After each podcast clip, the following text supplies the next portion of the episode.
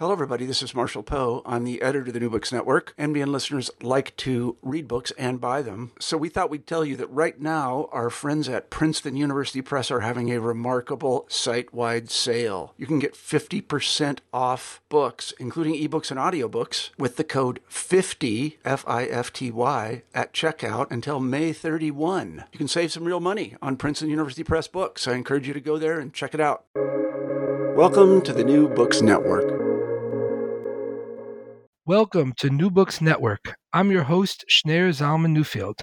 In Class Struggle and the Color Line American Socialism and the Race Question, 1900 to 1930, published by Haymarket Books in 2018, Paul Heideman collects, for the first time, sources uh, source materials from a diverse array of socialist writers and organizers, providing a new perspective on the complex history of revolutionary debates about fighting anti black uh, racism in America. Paul Heideman holds a PhD in American Studies from Rutgers University, Newark, and is a frequent contributor to Jacobin Magazine. I'm so glad his new book has brought him to our program. Welcome, Paul. Hey, thanks for having me. So, to get started, could you please tell us about your background and what led you to write this book? Sure. So, I was doing a uh, PhD in American Studies at Rutgers Newark focused on um, Black intellectual history and uh, specifically on the reception of the Russian Revolution among Black activists, intellectuals, and artists um, in the time of the Harlem Renaissance. So basically, immediately after the Russian Revolution of 1917. And um, in doing that, I uh, just came across this incredible uh, trove of sources of black intellectuals of, of, various stripes engaging with the revolution, thinking about it, um, changing their positions on various questions as a result of what the revolution seemed to be showing them. And um, in the course of that, I came to realize that a lot of the thinking about the American left's relationship to uh, the race question, as it was called in the United States, before the Great Depression was um, uh, uh, a little um, stilted, and I think didn't reflect the the dynamism, the political dynamism that was uh, occurring in those years. And so I wanted to put this collection together to give a fuller picture of the debates on the American left, the emergence of the black left before the Great Depression, um, and the the kind of uh, some of the prehistory of the American Communist Party's uh, uh, development of its line on the race question, um, because there's a there's a significant amount of scholarly literature at this point on the Communist Party, particularly during the Depression, during the 1940s, during the 1950s, the real high point. And I wanted to show that the, the foundation for that history, that the, that history didn't start with the Great Depression, but went back um, actually about a decade further. Right. And so your anthology seeks to correct the record in a sense. Uh, but what is the common perception of how American socialists before the 1930s dealt with the question of black oppression? So yeah, so there's a, a, quote from the socialist leader Eugene Victor Debs, who was the socialist presidential candidate four times in the early 20th century, got over a million votes in 1912. Um, and Debs, in the course of one of his essays, said, "quote We have nothing special to offer the Negro," and that quote has kind of been used to stand in for the entirety of socialist thinking on the question of race prior to about 1930. Um, and uh, I wanted to show that one, the, the socialist position on race was actually really complex. There was a very wide ranging debate among party members on this question. And uh, also, the, the kind of other part of the standard story is that the, the American left's thinking on the race question really changes in the late 1920s when the Communist International, which is the kind of federation of communist parties all over the world, um, issued what was called the Black Belt Thesis. And the Black Belt Thesis stated that black Americans in the southern United States constituted an independent nation with the right to self determination in the same manner as like oppressed nationalities in Eastern Europe for example. And of course, you know, a lot of members of the Communist International were uh, Jews or Lithuanians or, or Czechs or, you know, uh, people from nations that had been denied self determination. And they kind of imported that understanding to uh, understand the situation of Black Americans and of American racism. Um, and so that the kind of the, the standard view is that up until the black belt thesis the communist party and the american left generally just didn't really pay much attention to the question of race. And i wanted to show that that's actually really wrong and it, it neglects the role of black socialists and communists in the years before the late 1920s uh, in in doing really innovative thinking about uh, about how to combine the struggle against racism and the struggle for socialism, and the way that that work actually influenced a number of white socialists and communists to change their understanding of of the race question. Right, and to to set the stage a little bit, um, if we could go back and talk a little bit about Karl Marx um, and his um, relationship to, to these issues. So it is often claimed that Karl Marx um, di- um, uh, didn't deal with slavery and the question of race. Is, is this correct? No, no, it's it's fundamentally wrong. Uh, Marx mentions slavery constantly in his work. Um, the first chapter of the first volume of Capital, the famous chapter on the commodity, is talking about commodities like gold and coffee and sugar, uh, all of which would have been produced with slave labor. Um, he talks about slavery repeatedly in Capital. And in fact, when the American Civil War broke out, Marx dropped his research on Capital, his magnum opus, to follow the war, course of the war, to write about it, um, he found John Brown's raid incredibly uh, inspiring and, and, hoped it would give rise to slave revolts all over the South. Um, he and Engels followed the course of the war uh, really daily. They're writing letters back and forth and talking about the latest news, why the why the Union needs to embrace the cause of abolition in order to win. Uh, Marx and, and, Frederick Douglass, though they never spoke, uh, were aligned on this question uh, that that abolition was the key to winning the war. And when uh, um, Lincoln is reelected in 1864, Marx drafts a letter to him on behalf of the International Working Men's Association, also known as the, the First International that Marx was a part of. Uh, uh, and this letter is congratulating Lincoln on his reelection and saying, you know, that just as um, no more expansion to slavery was the watchword of your first term. Death to slavery will be the watchword of your second term. And in, in doing so, the United States is giving the signal to proletarians all over the world that the time for uprising against the slavery of capitalism has begun. So Marx had a lot to say uh, about slavery. Um, there's, you know, you, you could fill a, a, a whole volume with the, the, his writings on slavery from across his career. Right. And speaking of, of, of slavery and the Civil War, what was Marx's attitude regarding the role of slavery and the outbreak of the American Civil War? Yeah, Marx, you know, contrary to a whole multiple generations of American historians who said the Civil War wasn't about slavery, it was about um, just this kind of the, the, breakdown of the party system, or it was in the in the title of one book, a blundering generation that uh, of politicians that took the country into war. Um, Marx said, no, the war is about slavery. It's fundamentally about the expansion of slavery, um, and that's what's causing it, and that's why the abolition of slavery is necessary to end the war. Um, and so Marx was very, very clear that that slavery is the fundamental cause of the Civil War. Right, right. So clearly, Marx understood that slavery was a form of economic exploitation and was staunchly opposed to it. But did Marx also understand the racial component to American slavery?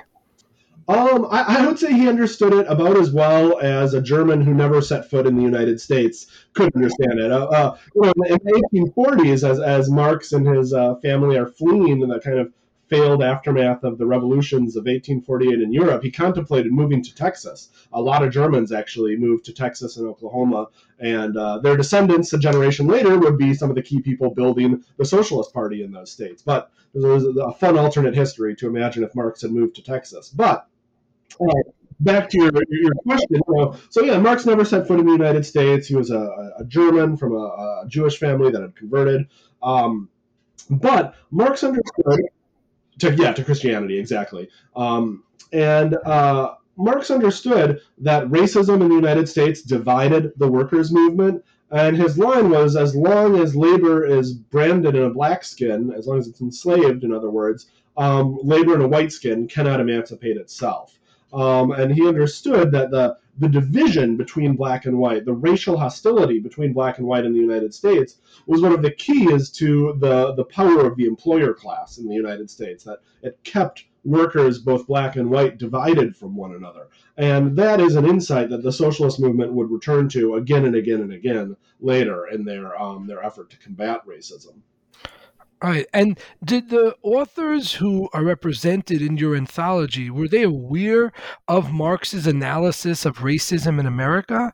The authors are, are people who are um, who are uh, uh, American, people who are living in America and are you know writing about um, about race. Were they aware of Marx's understanding of racism in America? On the whole, no. I mean, Marx's writings are scattered across lots and lots of texts. Um, a lot of his writings on the Civil War, for example, were actually published in the New York um, Tribune, which was the paper owned by the abolitionist Horace Greeley. And um, those those writings were not like collected and widely disseminated um, for the most part during this time. So so for the most part, these people wouldn't have been terribly aware of the extent of Marx's writings on racism and slavery. Um, so in, in, some ways, they are uh, kind of plowing new ground, unaware that it's it's territory that Marx himself had already explored. Um, some of them, like like W.E.B. Du Bois, for example, um, reads a lot of Marx's writings on the Civil War in the 1920s, um, and they inform his book uh, Black Reconstruction. Um, you know, his his real magnum opus. And so some of these writings uh, uh, ha- circulate and, and begin to be appreciated more. But for the most part, um, you know, it was much harder to get a whole. There wasn't Marxist.org where you could look literally any writing by Marx and read it. Right? They, they didn't have that available to them, so they, they weren't as familiar with uh, the, the extent of Marx's writings. Right. So, who was the first known black socialist in America, and what was his attitude uh, toward the Republican Party and towards mm-hmm. President Lincoln?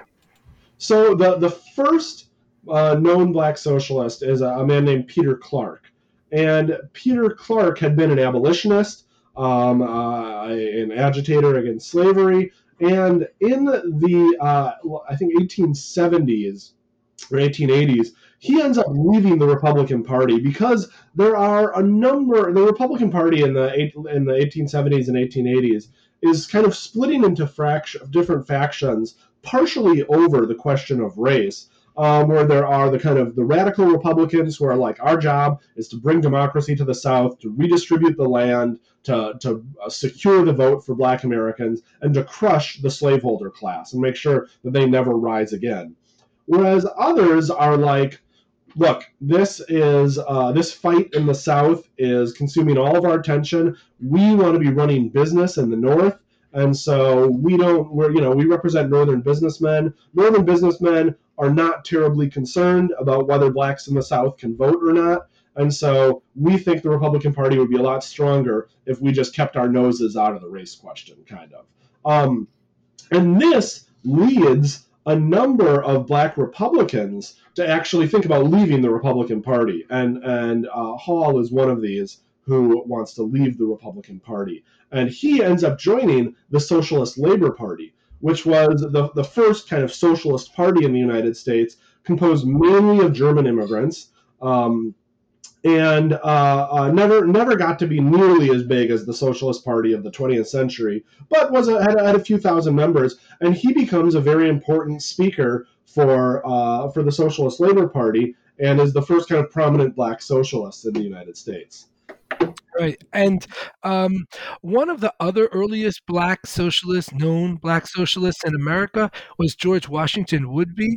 Who was he, and how did he see the relationship between slavery and capitalism? So, George Washington Woodbey was born into slavery um, in uh, Tennessee. Uh, as a, he's born in the 1850s, um, so he is uh, freed from slavery during the Civil War, and he becomes a preacher. Um, and is like you know the vast majority of politically active uh, Black Americans at this time is a, uh, a Republican.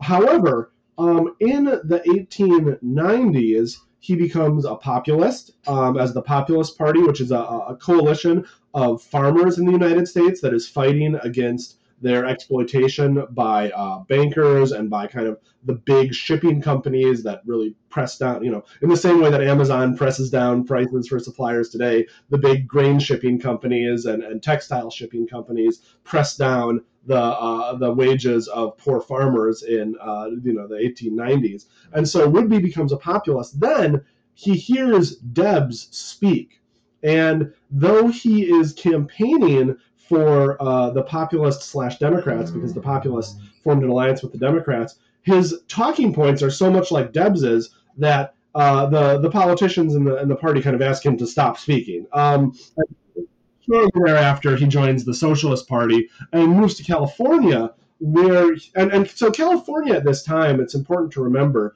was basically a series of towns that were run entirely by the railroad companies um, or other or you know maybe some mining companies like california had no reputation whatsoever as a place of liberalism or anything like that it was a place where these companies exercised complete control over the political life. And so Washington sets up shop there. And in the course of the, the first decade of the 20th century, leads a whole series of fights for free speech in these towns um, to give socialists and uh, trade unionists the right to advocate in public for what they believe in because these towns passed all kinds of laws restricting that. So Woodbey's a really important fighter. And he, as someone who knew slavery firsthand, always connected capitalism back to slavery and said that you know the Civil War destroyed uh, slavery. Now it is the job of socialism to destroy the slavery of capitalism, the wage slavery that comes with capitalism. And he made all kinds of other connections, talking about how the police, which were you know he had a lot of uh, firsthand experience with the police trying to club him off of a, a, a soapbox where he was speaking in California, and he was like the police are the descendants of the slave catchers, right? The the, the slave catchers are, are, gave rise to the modern policing system when slavery ended. Um, and he talked about uh, how abolitionists were uh, set upon by mobs, how their free speech was attacked, just like the socialists are attacked today. Um, so he, he was constantly making connections. And that's something that I think um, Eugene Debs and a lot of the most compelling of this generation of American socialists did was make connections back to the revolutionary legacy of abolitionism, but Woodbey as someone who was who was born into slavery, could do that with a um, a passion and a um, concreteness that no one else could really match. Right. And you mentioned that Woodbey was a preacher. I'm curious, given that um, socialism um, um, today and also in, in, in, previous eras is often thought as being anti religious and antithetical to religion, uh, how did Woodbey see the relationship between socialism and religion? So yeah, so you know, socialism had that reputation at that time as well, and Woodbey took that head on. And so um, one of his books, which is you know kind of a, essentially a long pamphlet um, called "What to Do and How to Do It," is actually a dialogue between him and his mother over the question of socialism. And his mother, as a devout uh, Black American Christian, is like, why are you doing this thing that's opposed to Christianity? And Woodbey says it is precisely because I'm a Christian that I'm a socialist, and socialism is the social system that best fulfills the ideals of the Gospels. And he also, uh, you know, Woodbey said if socialists want to reach Black Americans, they have to be able to talk about socialism and Christianity together because Christianity and the church were so central to the, the political and social life of, of so many black Americans. So even as he's saying to uh, to um, you know to his audience, look, Christianity and socialism are compatible, he's saying to the socialists, look, you gotta. This isn't France, right? Where like the Catholic Church is like one of the biggest enemies of socialism, right? Um, he's saying the situation is different here, and we need to kind of adjust our, uh, our, our tactics and the way we talk accordingly. Right. And um, was the issue of race debated much in the Socialist Party in America in the early decades of the 20th century? Yeah, it was debated incredibly extensively. Philip Foner, who was one of the great stu- uh, students of American socialism and of Black history, uh, said that uh, second, it's only second to the debate over the farmer question, over what the kind of socialist position on, on uh, farming and, and, small landowners is. So it was extensively debated in the pages of basically every major socialist publication. Um, and it was debated uh, because there were a lot of different positions in the party. So some wings of the party were in favor of basically total accommodation to American racism and, and saying that, you know, in the South, socialist locals should be segregated, that um, socialism itself will be a segregated society. There were socialists who said that. The problem with capitalism is that it causes race mixing, right? So there were, there were strains of socialism that embrace the most kind of lurid aspects of American racism. At the same time, there were socialists who uh, fought against all of that, including uh, Eugene Debs. So, um, I can if I can I read a passage from uh, Debs. So, um, this is a uh, passage from uh, Debs where he's uh, in one of his early essays where he is talking and it's from it's, it's from the same essay that says we have nothing special to offer the negro. So so you know think about that as, as you're listening to this. So debs asks what social distinction is there between a white and a black deckhand on a mississippi steamboat? Is it visible even with the aid of a microscope? They are both slaves, work side by side, sometimes a bunch of black slaves under a white boss, and at other times a herd of black, white slaves under a black boss. Not infrequently, you have to take a second look to tell them apart. But all are slaves and all are humans, and all are robbed by their superior white brother who attends church, is an alleged follower of Jesus Christ, and has a horror of social equality. To him, a slave is a slave for that. When the bargains of la- for labor power, he is not generally concerned about the color of the package, but if he is, it is to give the black preference because it can be bought at a lower price in the labor market, in which equality is always prevails the equality of intellectual and social debasement.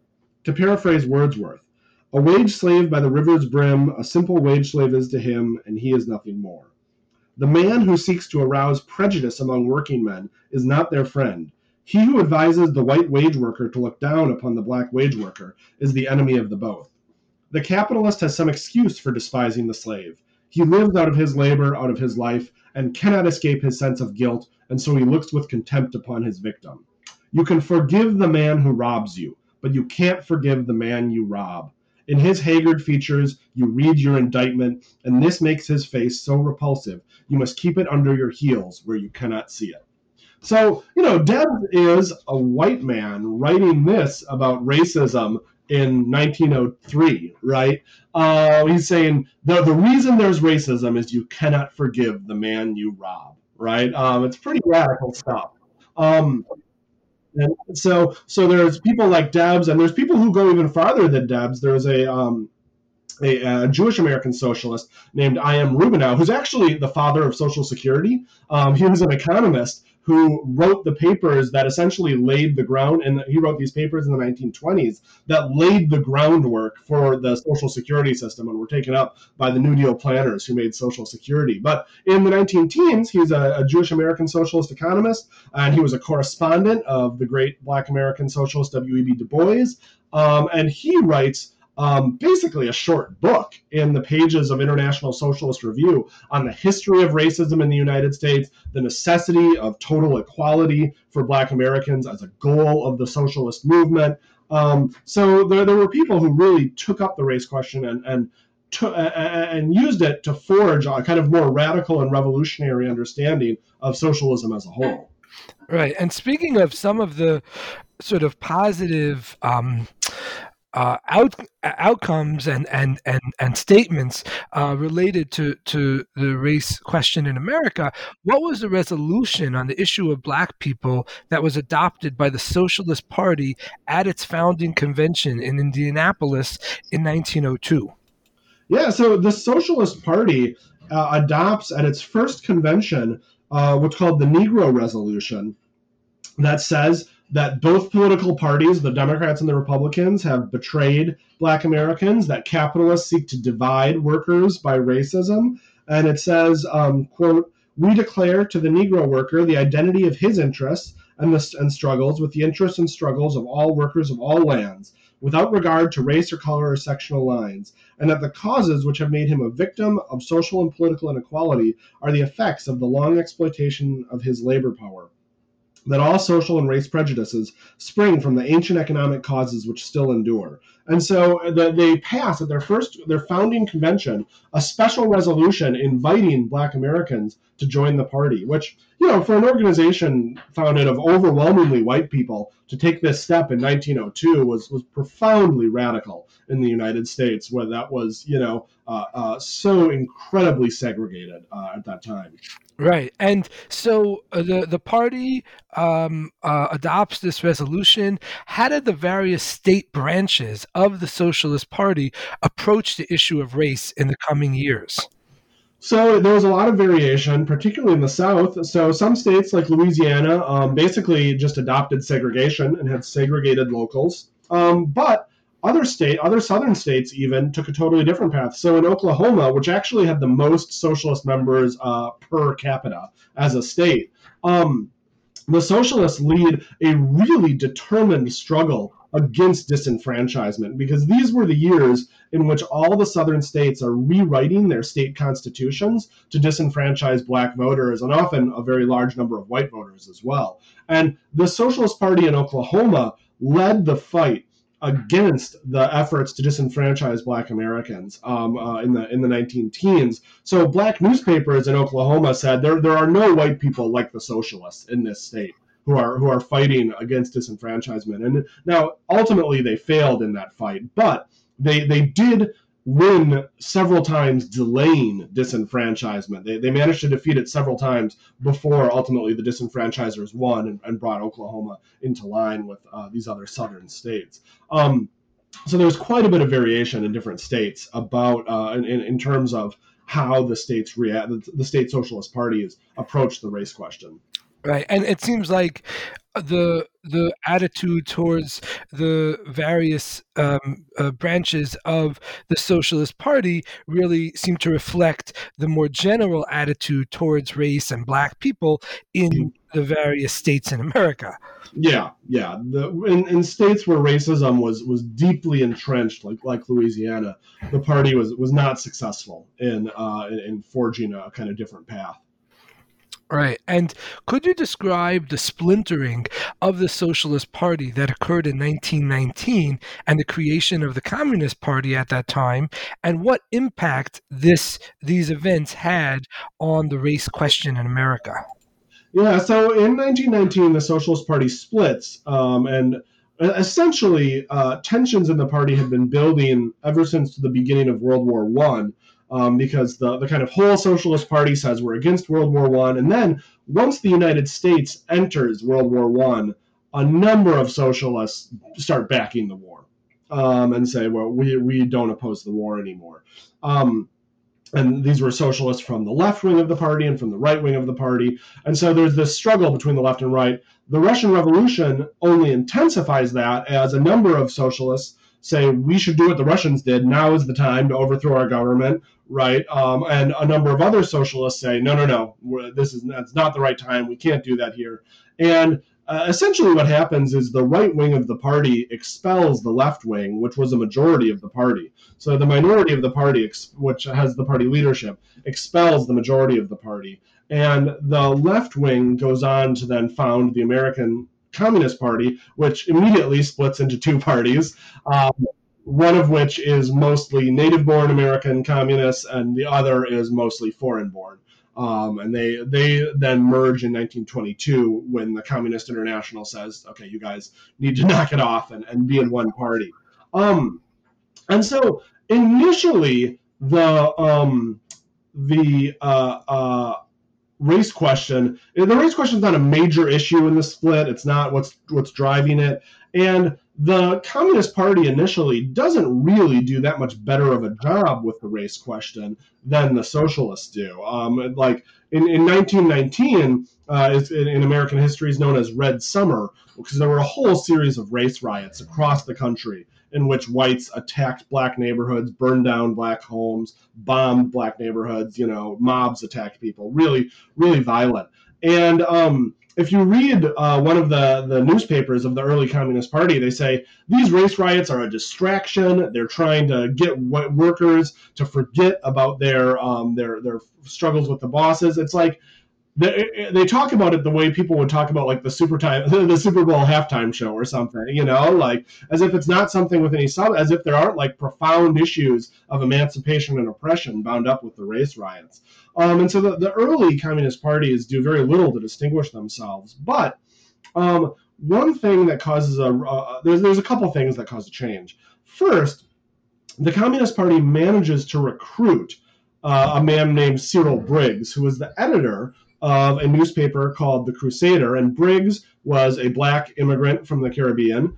Um, and his newspaper was this kind of black radical socialist nationalist uh, paper that advocated armed self-defense against race riots and lynching, are, uh, advocated for blacks to become socialists and, and join the union movement. And when the Communist Party recruits him and some of his comrades, they start to work with the party more and their their influence starts to be felt in the party more broadly. The other thing that happens is the Communist International passes in 1922 its resolutions on the race question, which are themselves influenced by the Jamaican poet Claude McKay, who had joined the Communist Party um, and was, was close to Cyril Briggs and the Crusader.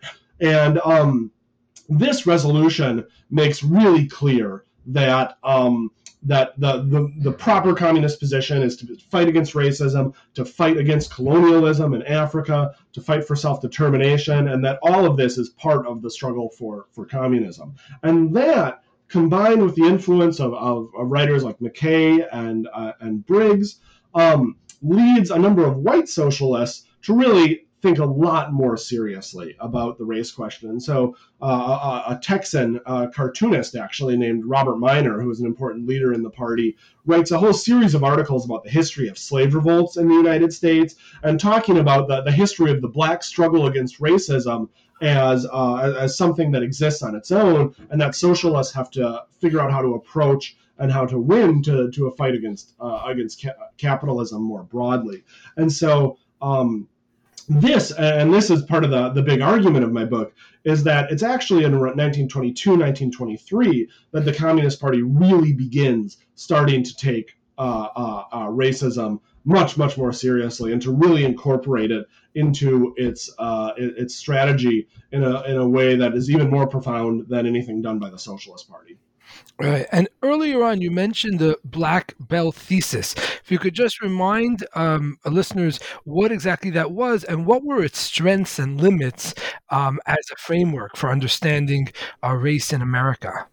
So, yeah, so the black belt thesis was a resolution adopted at the, the Third International, the Communist International's meeting in uh, 1928.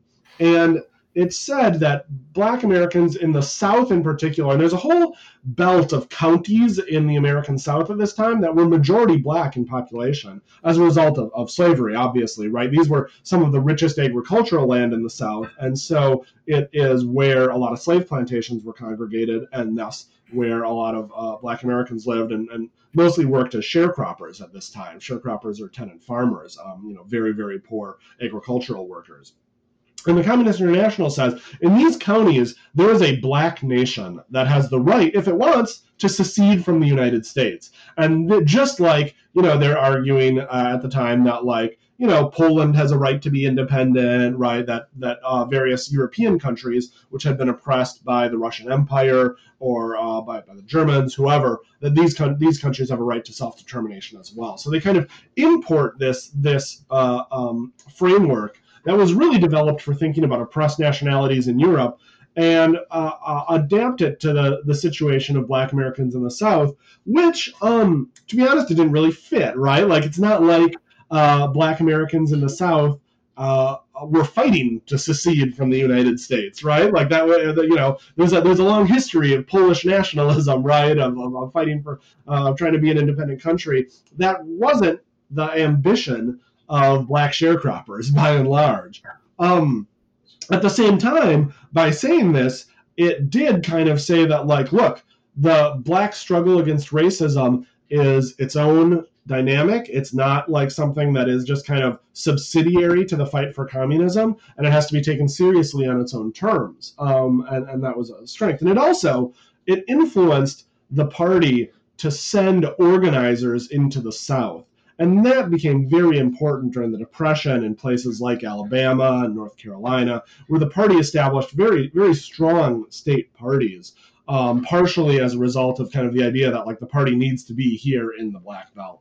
Um, so on the one hand, it you know, I mean, it provided this way of talking about uh, uh, the struggle against racism that was probably not very helpful uh, for talking to black share right like when communist organizers go and talk to black sharecroppers about seceding from the united states and self-determination you know like that that's not where people were at um, but at the same time the fact that it influenced people to go down there um, was ended up being a good thing and you know so like Robin Kelley's book Hammer and Hoe lays out like the history of the Communist Party in Alabama during the Depression, which is an incredibly brave struggle against the Ku Klux Klan, against the mining bosses, against the the uh, landlords, um, the, the, the, the the big farmers, all of that. Um, so that that became very very important. And you mentioned also um, in your book that there's a kind of afterlife, or there was a kind of afterlife, um, a, a reemergence, uh, so to speak, of uh, some of the, the basic thought in this, um, the Black Belt thesis, um, later on, decades uh, later uh, on down the road in American history. H- how did that work out? When was that, and how did that take yeah. shape? Well, I mean, you know, in the 1960s, you have kind of revolutionary black nationalism in the United States, um, where where there are a number of groups that are saying, yeah, we do want to secede, we do want our own black nation. Um, and then you also have the new left, right? Um, and kind of as the new left kind of rediscovers communism, a number of groups and, and people kind of coming out of the student movement embrace the the black belt thesis again um, and, and call for it to be kind of, uh, to, you know, again, and you know, in the 1970s, it's probably even less uh, uh, kind of uh, uh, logical than it was in the 1920s. Um, but it but it comes up again. So so yeah, the the kind of ideas uh, that were that were pioneered in, in early American communism reappear in American history in periods in which you, you wouldn't necessarily expect it at all. Right, right. Really fascinating. And you mentioned before Claude McKay. Uh, who was he exactly, and what was his relationship to the American Communist Party and to the Communist International? Yeah, so Claude McKay was a Jamaican poet um, who came to the United States and became a really important writer in the Harlem Renaissance. He wrote a poem in 1919 responding to the race riots called If We Must Die um, that was said, you know, if we must die, let us die fighting back, um, basically. And he wrote a, a, series of novels that were incredibly important for uh, for Black literary culture in the United States. Really, like one of the, the most kind of accomplished Black writers of the 20th century. And um, McKay became a communist, joined the Communist Party, um, but the, the Communist Party, as I mentioned, had all kinds of kind of factional divisions and, and, and factional intrigue. And McKay kind of found himself on the wrong side of some of that when it came to uh, uh, going to the, the, the Communist International. But the Comintern itself basically kind of reached over the Communist Party's head and said, This guy's really important. He has to come speak. And he gave a speech at the Communist International, which formed the foundation for the 1922 theses that I mentioned earlier. Um, and so, so his work really is the foundation for the Communist Party in the United States taking a, a much more serious approach to the question of racism. Right. And um, you mentioned uh, in your book about the Negro Sanhedrin. What exactly was the Negro Sanhedrin and what was its attitude towards the Communist Party in America? Oh, yeah. So the Sanhedrin was a name for an ancient Hebrew council, and it was a um, gathering of some of the most prominent black leaders and organizations in the United States in the early 1920s. Um, including people like the, the black nationalist leader uh, Marcus Garvey from Jamaica, um, people from the NAACP, um, the National Association for the Advancement of, of, Colored Persons, which was like the main civil rights group in the United States at the time. And it was a meeting that was kind of uh, in, in, the aftermath of Red Summer and of, of some really significant fight for fights for equality by Black Americans in the teens and early 20s It was an attempt to kind of coordinate a bunch of that stuff. And the communists basically showed up and made a mess of things at the at the Sanhedrin and kind of showed up declaring that kind of everyone needs to embrace them, everyone needs to rally to them without it was it was very uh, uh, poorly done. Uh, they, they kind of they, they thought of it as an attempt to kind of introduce communism to these important kind of civil rights leaders and stuff, but they did it in such a ham-handed way that they actually alienated uh, a lot of people, which the Communist Party did again and again and again in the 1920s. Um, you find that story kind of playing out again and again. So it was uh, a real kind of missed opportunity to demonstrate the seriousness of the party um, in, in the fight against racism. Right. And uh, who was Lovett Fort Whiteman, and why did he found the American Negro Labor Congress in 1925? So Lovett Fort Whiteman was a black American recruited, one of the early recruits to the Communist Party, who became one of its early leaders of work on the race question. And the American Negro Labor Council was an organization that he founded, and that this is the, the ANLC was basically founded by the party in the wake of the 1922 uh, Comintern theses to coordinate its work and to kind of be the organization that represented the party's work among Black Americans. And so Lovett Fort Whiteman um, leads the ANLC. He goes to Russia and, and gets kind of training in Russia alongside other anti-colonial leaders um, to, to kind of how to how to organize, how to all of that kind of stuff. He comes back from Russia and is really influenced there and goes around Chicago wearing you know a Russian fur hat and Russian thigh high boots, um, trying to recruit uh, black Chicagoans to the ANLC. Um, and Fort Whiteman was a, a, really interesting thinker, really dedicated, um, but doesn't have a lot of success at this point in kind of uh, winning lots of Black Americans to the party. And, and people like Cyril Briggs, who had joined the party a little earlier than Fort Whiteman, um, were kind of resentful of him and were like, okay, the party is like, the party's kind of having this guy lead their work because he doesn't know any better than to agree with them on everything. Um, whereas we have we have some better ideas. And um, Fort Whiteman, unfortunately, and his life ends quite tragically. He eventually moves back to Russia. Um, and in the, the great purges of the 1930s under Joseph Stalin, he is accused of Trotskyism at one point, of supporting the, the, the exiled uh, Bolshevik leader Leon Trotsky. And that's a death sentence at that point, and he dies in the Gulag in, um, I think, 1938. Wow, that's really that's really very very tragic. Um, um, a number of the selections in your book come from two uh, particular publications, The Messenger and The Crusader.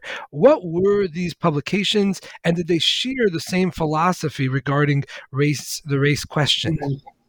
So, yeah, The Messenger was founded by two black socialists, uh, Chandler Owen and A. Philip Randolph. And um, it is uh, it was kind of the official magazine of black socialism in the 19 teens and early 1920s and they were two very very radical um, young uh, black thinkers who wrote about labor organizing among blacks who wrote about armed self-defense against lynching who wrote a lot about the russian revolution and world revolutionary situations and kind of how what what that meant for uh, black Americans. And we're, you know, they, they were basically like the Russians are rising up, the Germans are rising up. Now is the time for us to rise up as well. Um, that was kind of their position. Um, the Crusader was founded by Cyril Briggs, who I mentioned, and the Crusader was a little more eclectic in its kind of mixture of black nationalism and socialism. There was a strong back to Africa element of the Crusader, where they, they wanted black Americans to go back to Africa, build a socialist homeland in Africa, and use that kind of as the basis for uh, for the black American or the, the, the black contribution to socialism. Um, and whereas uh, uh, Owen and Randolph stick with the Socialist Party for their whole career. I mean, Randolph was a member of the Socialist Party in the 1950s, 1960s. Um, Cyril Briggs and other people at the Crusader end up joining the Communist Party in 1921. Um, so they, they, they go in kind of different directions. There was a lot that they shared. I mean, both of them were kind of militant uh, uh, opponents of racial violence and, and thought that like black Americans should shoot back when the lynchers came. You know that that was kind of that, that the time had come for armed self-defense. Both of them supported the union movement. Both of them supported the the Bolsheviks and the Russian Revolution. But when the, the socialists and the communists split, the the messenger sticks with the socialists, whereas the crusader goes with the communists and provides the early communist party with its important early black membership. Right, right. And I'm curious, uh, I know this could be a, a difficult question, given that your, your book has so many wonderful um, um, uh, pieces from, from various writers, um, I'm curious if you have one or two favorites among the, the, selections that you're willing to share with us. Sure. So, so this is a this is a piece from Wilfred Adolphus Domingo, who was a Jamaican immigrant, um, had worked with Marcus Garvey in Jamaica actually, but became a socialist in the United States rather than a, a nationalist like Garvey. And this is from a piece he wrote in the uh, the Messenger. So he says. So far, although having greater need for its equalizing principles than white working men, Negroes have been slow to realize what has already dawned upon nearly every other oppressed people that socialism is their only hope. The 384 million natives of India groaning under the exploitation of the handful of English manufacturers, merchants, and officials who profit out of their labor are turning from Lloyd George and the capitalistic Liberal Party to Robert Smillie, the Socialist and Independent Labour Party.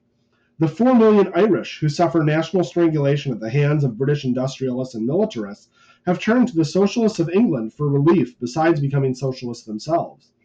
The Egyptians, who are of Negro admixture, become convinced that their only hope for freedom from British exploitation is in international socialism, are uniting forces with British socialists and organized labor. In fact, every oppressed group of the world today is turning from Clemenceau, Lloyd George, and Wilson to the citadel of socialism, Moscow. In this, they are all in advance of Western Negroes, with the exception of little groups in the United States and a relatively well organized group in the island of Trinidad, British West Indies. Because of ignorant and unscrupulous leadership, Negroes are influenced to give their support to those institutions who oppress them. But if they would only do a little independent thinking without the aid of preacher, politician, or press, they would quickly realize that the very men like Thomas Dixon, author of The Klansman, Senators Hoke Smith of Georgia, and Overman of North Carolina, who are fighting socialism, or as they maliciously call it, Bolshevism, are the same men who exhaust every unfair means to vilify, oppress, and oppose Negroes. If anything should commend socialism to Negroes, nothing can do so more eloquently than the attitude and opinions of its most influential opponents towards people who are not white. On the other hand, the foremost exponents of socialism in Europe and America are characterized by the broadness of their vision towards all oppressed humanity. It was the socialist Vandervelde of Belgium who protested against the Congo atrocities practiced upon Negroes. It was the late Keir Hardie and Philip Snowden of England who condemned British rule in Egypt and in the United States, it was socialist Eugene V. Debs who refused to speak in Southern halls from which Negroes were excluded. Today, it is the revolutionary socialist Lenin who analyzed the infamous League of Nations and exposed its true character. It is he, as a leader of the Communist Congress at Moscow, who sent out the proclamation Slaves of the colonies in Africa and Asia, the hour of proletarian dictatorship in Europe will be the hour of your release. So, wow. yeah, you know, Domingo is really making the case to his his leader his readership, which is overwhelmingly black, saying that you need to ally with the socialists of the world. The socialists are the ones who oppose colonialism, who oppose racism, and meanwhile, the people who oppose socialism the most are also the ones who do the most to oppress black and non-white peoples more generally all over the world right he's making the case for that kind of identity of interest between socialists and and people of color, particularly black people. Right. And when when was this published? Uh, this was 1919. Right. And, 1919. Right. And you mentioned that this was in the Messenger. Right. So this is a, a black socialist publication. I'm curious. Do we have a, a sense of how wide, uh, how widely um, um, read um, this publication was within the black community itself? Yeah, so the Messenger was, was really widely read. It had a circulation that I think topped out at about 50,000, but um, people talked about how every uh, issue was passed around to at least five people who read it. Um, so it circulated very widely. And in fact, we know that uh, black uh, uh, dock workers in Philadelphia were reading the messenger. We know that in um, in Texas in 1919, a group of black soldiers um, uh, rise up on an army base, uh, and after you know a whole series of really uh, kind of horrific provocations by the white population of the town they were in. And when those soldiers are in the brig awaiting trial, they were reading the messenger. Um, so the evidence is, is pretty substantial that it was read quite widely by uh, black activists and, and black workers uh, in these years. Right, and and I, am curious if we have a sense of uh, because the the the author mentioned something about preachers, you know, that like not to you know rely on the black preachers uh, because they might be you know leading us astray. I'm curious if if we have a sense of you know how did the black community more generally at the time respond to these very you know impassioned and and thoughtful um, um, um, um, um addresses to the black community to to to embrace socialism. I mean, obviously there must have been some kind of uh, conflict over uh, whether or not to to to to, to listen to these types of um, uh, calls for socialism. Yeah. yeah, there's there's a few things there. So one thing that's important to remember is that you know we associate the black church in the united states with the civil rights movement martin luther king was an important leader of the black church right like Fred Shuttlesworth, Ralph Abernathy, King's kind of lieutenants. Um, there's there's a whole kind of the, the the the role of the church in the civil rights movement basically can't be overstated, right? That wasn't the case in the early 20th century. In fact, the black church is quite institutionally weak. Um, for the simple reason that before World War One, in particular, the black population is so overwhelmingly rural um, that in a lot of the like urban South, the black church was actually dependent on white funding. Um, and so um, in the early 1900s, there's actually a movement against segregated streetcars all across the South.